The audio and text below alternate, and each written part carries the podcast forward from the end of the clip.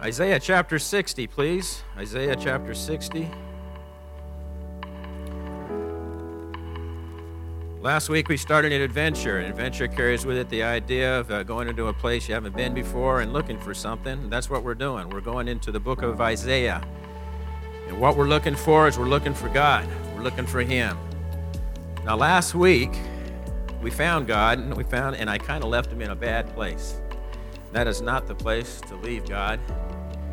We left Him responding to the wickedness and the evil of His family, the nation of Israel. But I want to give you a flavor before we get going. I want to give you a flavor of where we're headed. So in Isaiah chapter sixty, listen to this. We're not going to leave God there. We're going to find Him someday, and this just gives you a taste. It says, "Arise, shine, for your light has come, and the glory of the Lord has risen upon you. For behold, darkness will cover the earth, and deep darkness the peoples. But the Lord will rise upon you, and His glory will appear upon you. Nations will come to your light, and kings to the brightness of your rising. Lift up your eyes round about and see. They all gather together. They come to you. Your sons will come from afar, and your daughters will be carried in their arms. Then you will see and be radiant, and your heart will thrill and rejoice, because the abundance of the sea will be turned to you. The wealth of the nations will come to you. A multitude of camels will cover you, the young camels of Midian and Ephah. All those from Sheba will come. They will bring gold and frankincense.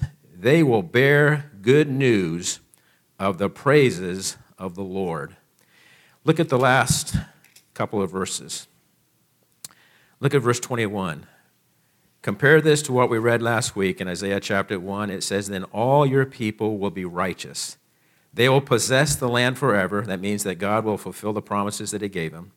It says, "The branch of my planting," remember, he was a, a farmer that failed. Well, look what happens now.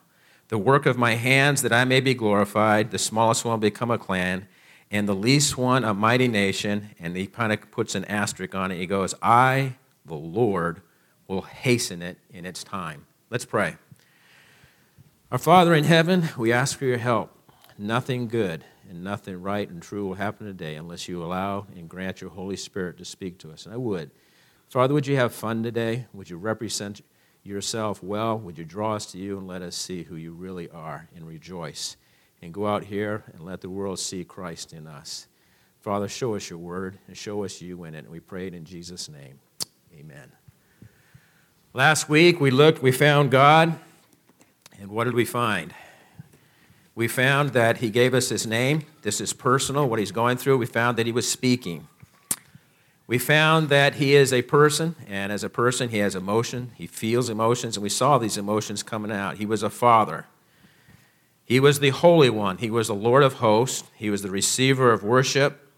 He was a defender of the orphan and widow, and He was a judge offering mercy. But we saw right off the bat that something is wrong. When He spoke, what happened?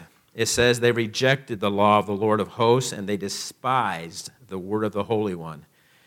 If you looked at Isaiah chapter five, it says His anger is not spent. It made Him angry the way they treated His word. He is a father. What did He say about the sons that He reared up as a father? It says, "Sons I have reared up and brought up, but they have revolted against me." Proverbs tells us that when that happens, it brings sadness. So you have an angry God, you have a sad God. Then we found out Isaiah calls Him twenty-five times holy. He's called holy in verse four, and it says they have turned away from Him. What was the reaction to the Holy One? They despised the Holy One of Israel. Then another theme throughout the book of Isaiah, he calls Him sixty times the Lord of hosts, which means that He's the Lord of armies. Not here. The successful history of the Lord of hosts is not found in Isaiah chapter one, because He is not defending His people. Instead, He's letting a nation come in and destroy them. He is to be worshipped. He found no pleasure in their offerings. He called them worthless. He says they're an abomination. We even find out later that they're sacrificing to demons. And Deuteronomy tells us that when He saw Israel sacrificing to demons, He says, "I am a consuming fire. I am a jealous God." God is jealous. The Mighty One of Israel, He wants vengeance. He offers them salvation. They reject that salvation. The last thing we saw is it says that he's a farmer, and what does he get when he farmed? He found worthless fruit. That fruit is justice. He did not find justice in all of Israel. So what's going on? God started the nation of Israel. They came out of Egypt. They went in as a family of seventy. They came out in the millions in about fourteen forty-six out of Egypt, B C, fourteen forty-six B C eight hundred sixty years later, roughly in that area, that's where we're at right now. Babylon is about to come, and they're about to destroy them. In about six oh five B C, they'll start three deportations. The nation of Israel will no longer be an autonomous nation. They will not be a sovereign uh, in control of their own affairs. They will be dominated. And we will enter what Luke calls the time of the Gentiles. God shuts down Israel. And right from the very beginning, think about what has happened with them so far. They came out of Israel. He tries to take them into the promised land. What happens when he tries to take them into the promised land? They balk. They're too afraid to go in. God gets mad. He sends them out through the wilderness for forty years, and what happens? They all die. Then what happens? He takes them into the land. He, he tries to give them the, the law. What happens when they come off the mountain? They're worshiping a golden calf, okay? They go into the land. They finally make it in, and they start with a new generation. But if you watch the ju- book of Judges, it's up and down, up and down, their history. They repent. They go back to sin. They repent. It's up and down. They finally, they come up with a new program. They start a king, okay? Saul's their first king. Saul is a disaster. Okay, but then they get David. David gets things going. Things are looking good. God makes some promises. He makes the Davidic covenant. There is coming a Messiah who will rule on the Davidic throne forever and ever, and everything will be great. But then here comes Solomon. Solomon gets off to a good start. What happens? He introduces idolatry. God gets mad. He splits the kingdom. The top ten nations, the top ten tribes, a nation by themselves now, never in their history, never have one good king. God sends Assyria in seven twenty-two, wipes them out. We're looking right now in Isaiah to what's left. Two tribes are left, Judah and Benjamin. I don't know what happens to Benjamin, but they have a few good kings. But even after seeing what happens to the top ten tribes, and we're going to be talking about that as we go through the book, they do the same thing. And we're to, that's where we're at right now. God has had enough. Israel, their program, has been a disaster. Now, I've got a question for you. Did God fail? Okay? God's reputation is at stake. So when he starts the Israeli program, does that mean that God failed? Now, if you have any idea, if you ponder that thought that Isaiah is saying, with what's going on here, that God has failed, you have come to the right book, because that's what this book is about. He is answering that question. Remember, we left off last week, and we said that the whole world is what? When they look at Israel, and they're seeing them being deported off to Assyria and Babylon, Jerusalem is destroyed, and when Jerusalem is destroyed, what happens?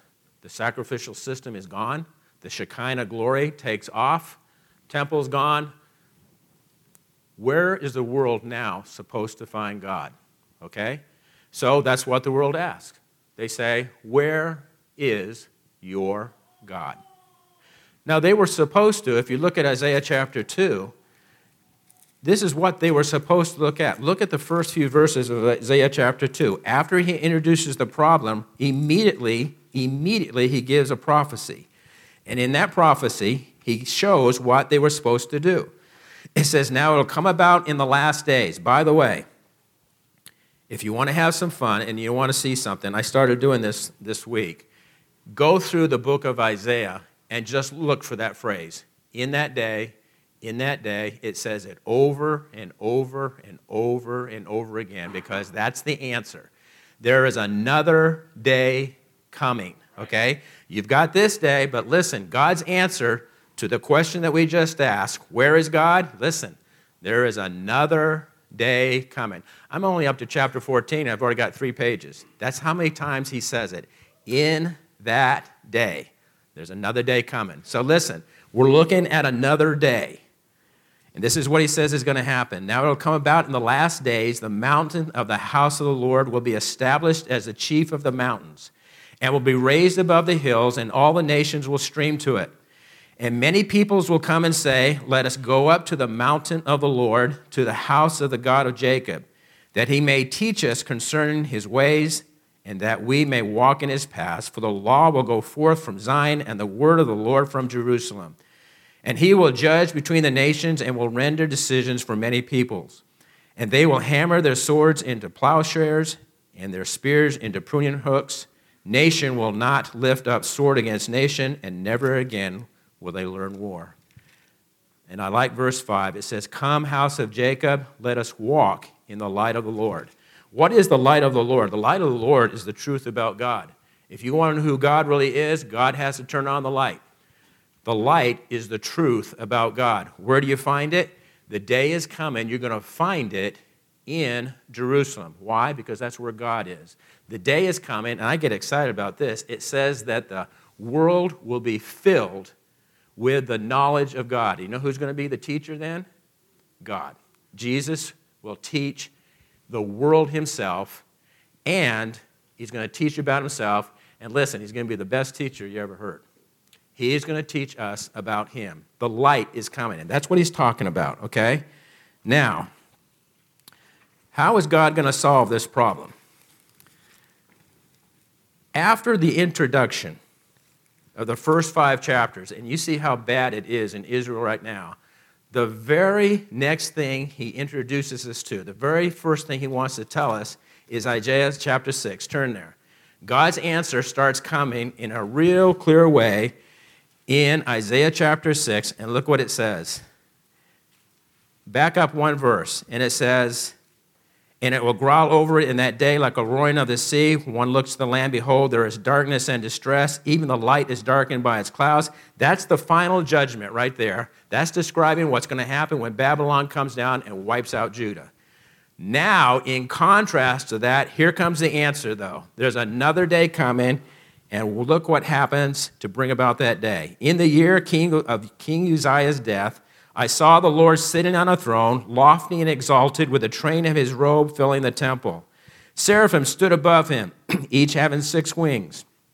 Two he covered his face, and two he covered his feet, and with two he flew. And one called out to another and said, holy, holy, holy is the Lord of hosts. The whole earth is full of his glory. And the foundations of the thresholds trembled at the voice of him who called out, while the temple was filling with smoke. Then I said, woe is me, for I am ruined, because I am a man of unclean lips, and I live among a people of unclean lips. For mine eyes have seen the King of the Lord of hosts. Now, what's God's answer to all of that? God's answer is Shiloh is coming. You remember in when the first time that man failed, God cursed Adam, but he gave the answer, and he says, Shiloh is coming. This is Shiloh. He's the King of Kings, and one of the things that God wants you to know about him is that he's holy. Now listen, I did something this week. If you want to know what holy means, uh, the words start with the word different. He is not like you and I. He is very different. In fact, one of the themes, if you go through the rest of the book, he says, I want you to do something. World, compare anything and everybody to me. Is there anybody comparable to me, Jesus Christ? No. I'm different than you are, okay? So, he says, I am holy. Now, in this context, look at what he does. In he says that, I want to see what he parks it up against next to. In the next verse, he says that I will be your, let me see if I can find it. Oh, I lost it. He says, in the next verse, he parks it in chapter, I can't, I lost it now. But anyways, he says that he parks it next to the fear of the Lord. In this context, he says that I want you to realize that I am to be your fear and your dread, and I am your Holy One. So in this context, he wants you to realize that he is a God who will judge sin. Now, I did something this week, and I had a lot of fun, and I, I, uh, I discovered something. And I want to read this to you, because what I did is I know that this is a theme throughout the book, So what I did is I took and I looked at every time God is called holy. Now I want you to read this to you. He starts off with, in where we're at right now, that God is holy and that I'm going to be your judge and that you need to be afraid of me because I don't tolerate sin. So I started there, and then as we go through, and I wrote down every time that God is holy, listen to something that changes. Now, when I read this to you, I want you to listen and see if you see the change, the same change that I saw. Just listen to this. Isaiah chapter forty-one, fourteen, it says, "Do not fear, you worm Jacob, you men of Israel. I will help you, declares the Lord, and your Redeemer is the Holy One of Israel." Two more chapters. Isaiah forty-three, three, it says, "I am the Lord your God, the Holy One of Israel, your Savior." Isaiah chapter forty-three, verses fourteen and fifteen, it says, "Thus says the Lord, your Redeemer, the Holy One of Israel." He calls him holy again in chapter forty-seven, and he says, Isaiah chapter forty-seven, verse four, it says, "Our Redeemer, the Lord of hosts is his name, the Holy One of Israel." One more, Isaiah forty-eight, seventeen, "Thus says the Lord, your Redeemer, the Holy One of Israel." Do you hear it? Do you see what's changing as the theme of the book? As he starts off with the Holy One here in chapter one, as he gets through the second section of the book of Isaiah, he now adds something to that word holy. What has he added? He's added two words. One time he calls him Savior, but now he also, over and over again, he's not just holy, he's not the judge, the holy judge in the first section of the book. Now he is the holy Redeemer, okay? Something is changing. Look at Isaiah chapter forty-nine. There's something that happens that changes in this book. If you looked at the first thirty-nine chapters of the book of Isaiah, it's all about judgment. But when you get to the second section, the last twenty-seven books of the book of Isaiah, the subject changes to salvation. Not only does the theme of the book change, the way the Holy One is identified, his name changes, okay? Now you divide those last, uh, the last twenty-seven books, divide them into three nine-chapter sections. There's three different types of salvation that are coming. There is a salvation in the first nine chapters. We're talking about the last twenty-seven books. That first nine is a salvation from Babylon. The second section is salvation from sin. The last section is salvation from this cursed world. Salvation has to come first, but then comes the salvation of us and from the nation of Israel from this sin-cursed world.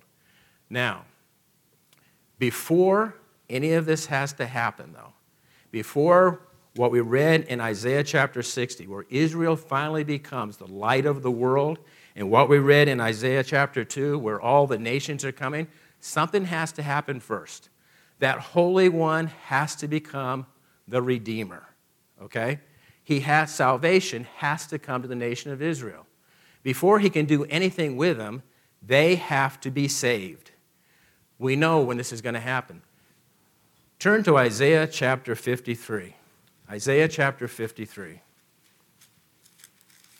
There is a day coming when they are going to sing a new song. Now listen, what happens to Israel after this? After they fail, we're going to come through a time when it's going to be all dark, but then Jesus Christ is going to show up. And what he does when he shows up is he's going to offer them the kingdom.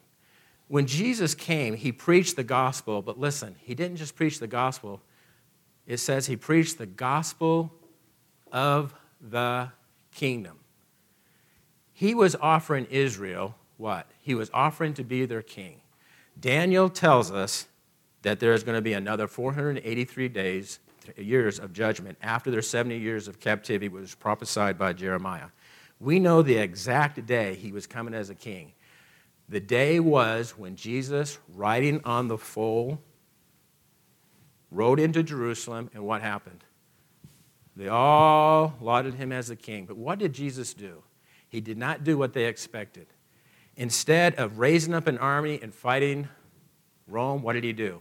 He goes in and he doesn't fight the Romans, he fights them. He goes into the temple and he wipes them out. He hates their worship system, and he does the same thing he did at the beginning. He does it now. He destroys them. What do they do? What is their reaction to him? They, when he stands before the Roman government, they say, crucify him. They did not want this kind of king. Then they say something that to me, it just chills me to the bones. It says, let his blood be upon us. And I don't understand the next one. It says, and upon our children. You know what? If you look at the history of Israel from then until now, it looks like God gave them exactly what they asked for, because they have been a severely persecuted person, people since that time. So they reject him.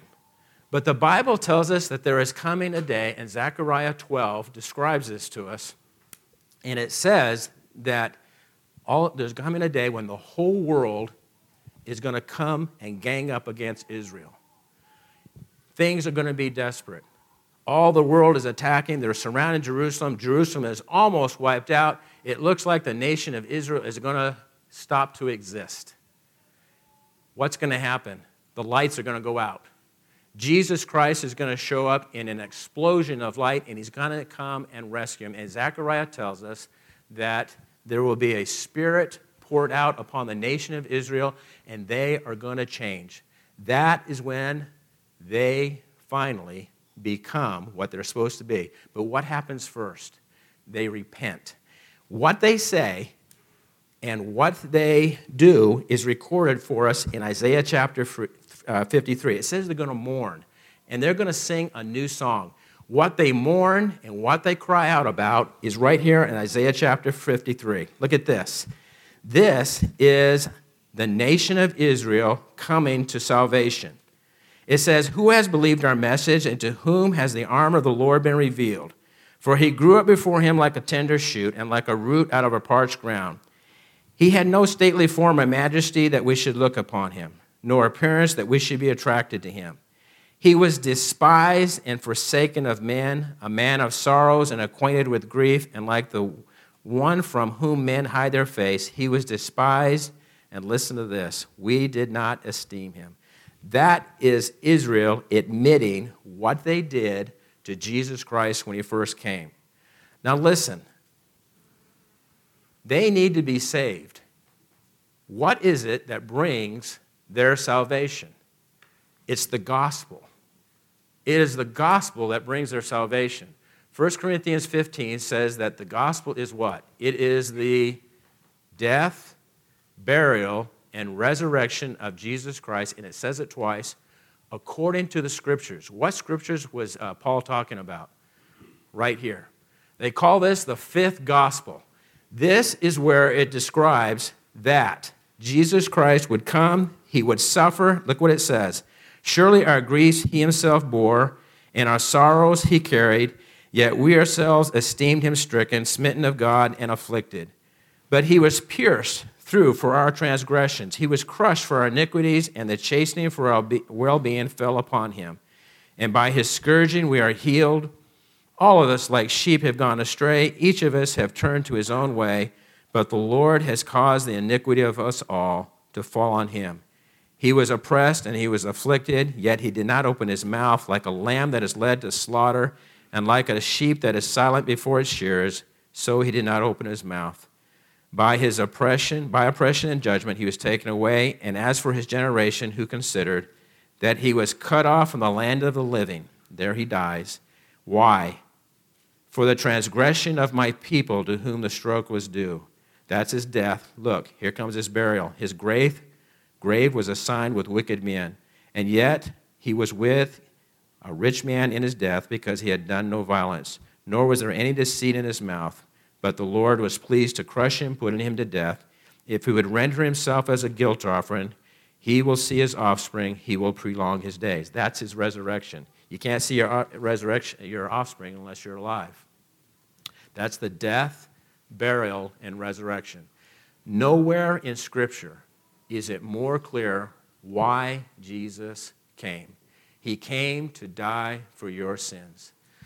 Listen, Israel, one of the reasons that they did not become saved is they thought they did not need to be saved. If you realize that God is holy, one of the things that you need, if I'm talking to any religious people here, listen, if you're like Israel, you think you have a, uh, a righteousness of your own. You know that when Paul was just, uh, talking about the gospel, he says that you need righteousness to be saved. Go read the book of Romans and notice that he modifies it, though. He doesn't say just righteousness. He says you need God's righteousness. Your righteousness, just like Israel's righteousness, will not save you. They were the most religious people on the planet. Their whole society was nothing but religion, offering sacrifices and incense and observing all these ordinances and festivals and feasts. And you know what? It did not save them. God hated it. If you think that you, in your own righteousness, have what it takes to face a holy God, you don't have it because you need something that a holy God requires, and that is not your righteousness. You need his righteousness. How does it come? It comes only through the gospel of Jesus Christ. Listen, once they get saved, things change. Let me run through this real quick. It says that all of Israel becomes saved at that time. Uh, and then what happens? Remember we left God, he was speaking. It's listen to this. It says he was speaking, what happened, and he was nobody was listening to him. I'm going to read these verses and see show you how things change. Isaiah fifty-five, ten through eleven. I'll run through this real quick because I'm almost out of time. Did God fail in his working with Israel? No. It'll happen exactly like it says. It says, "For as the rain and the snow come down from heaven and do not return there without watering the earth and making it bear and sprout, so will my word be which goes forth from my mouth, and it will not return to me empty, accomplishing what I desire and without succeeding in the matter for which I sent it." Everything that God says would happen, it will happen. God is a father. Isaiah chapter sixty-three, verses fifteen to nineteen, it says they call him Father. And if you want to have some fun, go read that. Because you know what they do? They start calling a father, and the first thing it says is they start blaming him for what happened. Sounds like a t- typical son-father relationship. But then, at the same time, they confess, hey, God, it was Dad, it was our fault. Okay? Anyways, they go back to their father. The despised father has a son. The Lord of hosts, he, want, he wasn't defending him, but Isaiah chapter sixty-three says, "Why is your apparel red and your garments like one who treads in the winepress? God will defend Israel one day." He was to be worshipped, but instead of worshiping him, what do they do? They worship idols. You know, there's one thing that happened to Israel after Babylon. Never after that did they worship idols. It is explained here in the book of Isaiah that what God was doing, he was purging them. He did not get completely everything he wanted, but he got one thing. They stopped worshiping idols after the Babylonian captivity. It says that one day all mankind will come forth to bow down before me. Not idols, in Isaiah chapter sixty-six. He offered salvation. They rejected that salvation. But if you read Romans chapter eleven, it says that all Israel will be saved. What he's talking about is that when he starts the millennial kingdom, and when we talk about in that day, in that day, a lot of times is referring to that millennial kingdom when Jesus Christ is the sole king of the government of the world. That day is coming. It is a Sabbath time. This earth will have a time of rest in the final days. And it says in that day, everybody will come and worship him, okay? We're going to talk about that a lot as we go through the book. He looked for justice. Isaiah chapter sixty says, one of the verses I read at the end, it says, "And your people will be righteous." He's a farmer. Isaiah chapter twenty-seven, two says, "In that day, a vineyard of wine, sing it. I, the Lord, am its keeper. I water it every moment so that no one will damage it. I guard it night and day. Israel will bloom and sprout. and they will fill the earth with fruit. All those things that we left God as are now going to change. There is one thing, I've only got two, two minutes left, but let me, there is, remember we said as we went through this, we were looking for God and we found him. And I found eight different things and I showed you who God was. But you know that there's one thing that I left out. I'm going to end with this. Um, let me read these verses to you. And of all the things that we talked about as we're looking for God and who he is and what he's going through, there is one more thing, and listen, he says it three times. Now, if he says it three times, you need to listen. Listen to this. Isaiah chapter two, enter the rock and hide in the dust from the terror of the Lord and from the majesty. Verse nineteen, he says it a second time. Men will go into caves of the rocks and into the holes of the ground before the terror of the Lord and the splendor of his majesty when he rises to make the earth tremble. He says it a third time in the next two verses. In that day, in order to go into the caverns of the rocks and clefts of the hills before the terror of the Lord and the splendor of his majesty. Now, of all the things that we've talked about so far, this seems to be the one that is the most important in this introduction to Isaiah that he wants you to understand. You need to be scared of God. Now, right off the bat, when I was in school, I was looking for God. I wanted to know what the truth is, and the only reason I'm here today is because of this. I wrote to a pastor friend of mine. I said, how can you know that what you say in front of people is right? And he taught me something. He sent me back. Actually, he sent me to the book of Isaiah. And one of the things he says, start here. We've talked about that before. If you want to get your doctrine right, and you want to know that what we talk about God is true, because there's a lot of different views out there about God, start here. The first thing you need to know about God is what? You need to be afraid of him. Now, there must be something going on here, because as I started studying this, I found something out. One of the first things I found out is that people want to water down this word fear. They say, fear means to revere him, okay? Now, revere him, that's a nice word. Yeah, you need to revere him. But listen, this word, when you look through it, it means to be so scared that you lose all control. You are trembling and just out of your mind scared. Is that what God wants? Listen to me. You need to be scared of God, lost person, because if you do not accept Jesus Christ is your personal Savior, and if you ignore the gospel that we just talked about in Isaiah chapter fifty-three, he repeats this over and over again through the book of Isaiah. He will send you to hell. Now listen, you think that's mean? Okay, aren't, isn't God a God of love? There is another thing. There is another thing that is repeated in the book of Isaiah. Go to chapter five. Isaiah, of all the people in the Bible who saw the holiness of God and experienced the, we read about it in chapter six, okay? He is the one, after experiencing the presence of God and almost becoming non-existence because of the holiness of God, he's the one that writes about the terror of God, but listen to what he says. Let me sing a song of my, and you know what he says three times? My beloved, my beloved, my beloved. He understood the terror of God, but this man who understood the terror of God also said, I love him, I love him, I love him. Okay? They don't contradict each other. We're going to start with the terror of the Lord, but listen, we're going to learn to love him too. But first, lost person, religious person who thinks you're saved, but you're really not because you have your own righteousness, you need to be afraid of God. And that's one of the things he's trying to tell you. Listen, we, uh, Marilyn and I are working with uh, Luke, a four-year-old that we have, and we're working really hard at getting him to cross the street, but he needs to look, okay? Now, when he looks, he goes, okay, no cars, and he takes off, okay? Now, listen, we try to explain it to him, okay? And then if he goes out and say, Luke, listen, you need to watch. And then if a car gets close, Luke, okay? Do you know what this is when it says, be afraid of the terror of God? It's like Luke, and that truck is coming, and he's not listening to us. Luke! Okay? That's what God is doing here. He's not being mean. He's yelling, Israel, lost person, look out! The wrath of God is coming. If you don't listen, you're going to hell. And I'm trying to get your attention because you're ignoring me. Listen, I'm trying to save you.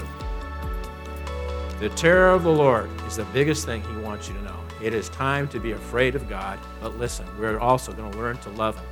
If you come and you see what Jesus Christ and the Father did for you, what he went through for you, this one who you're supposed to be afraid of, he really does love you, and he's trying to save you.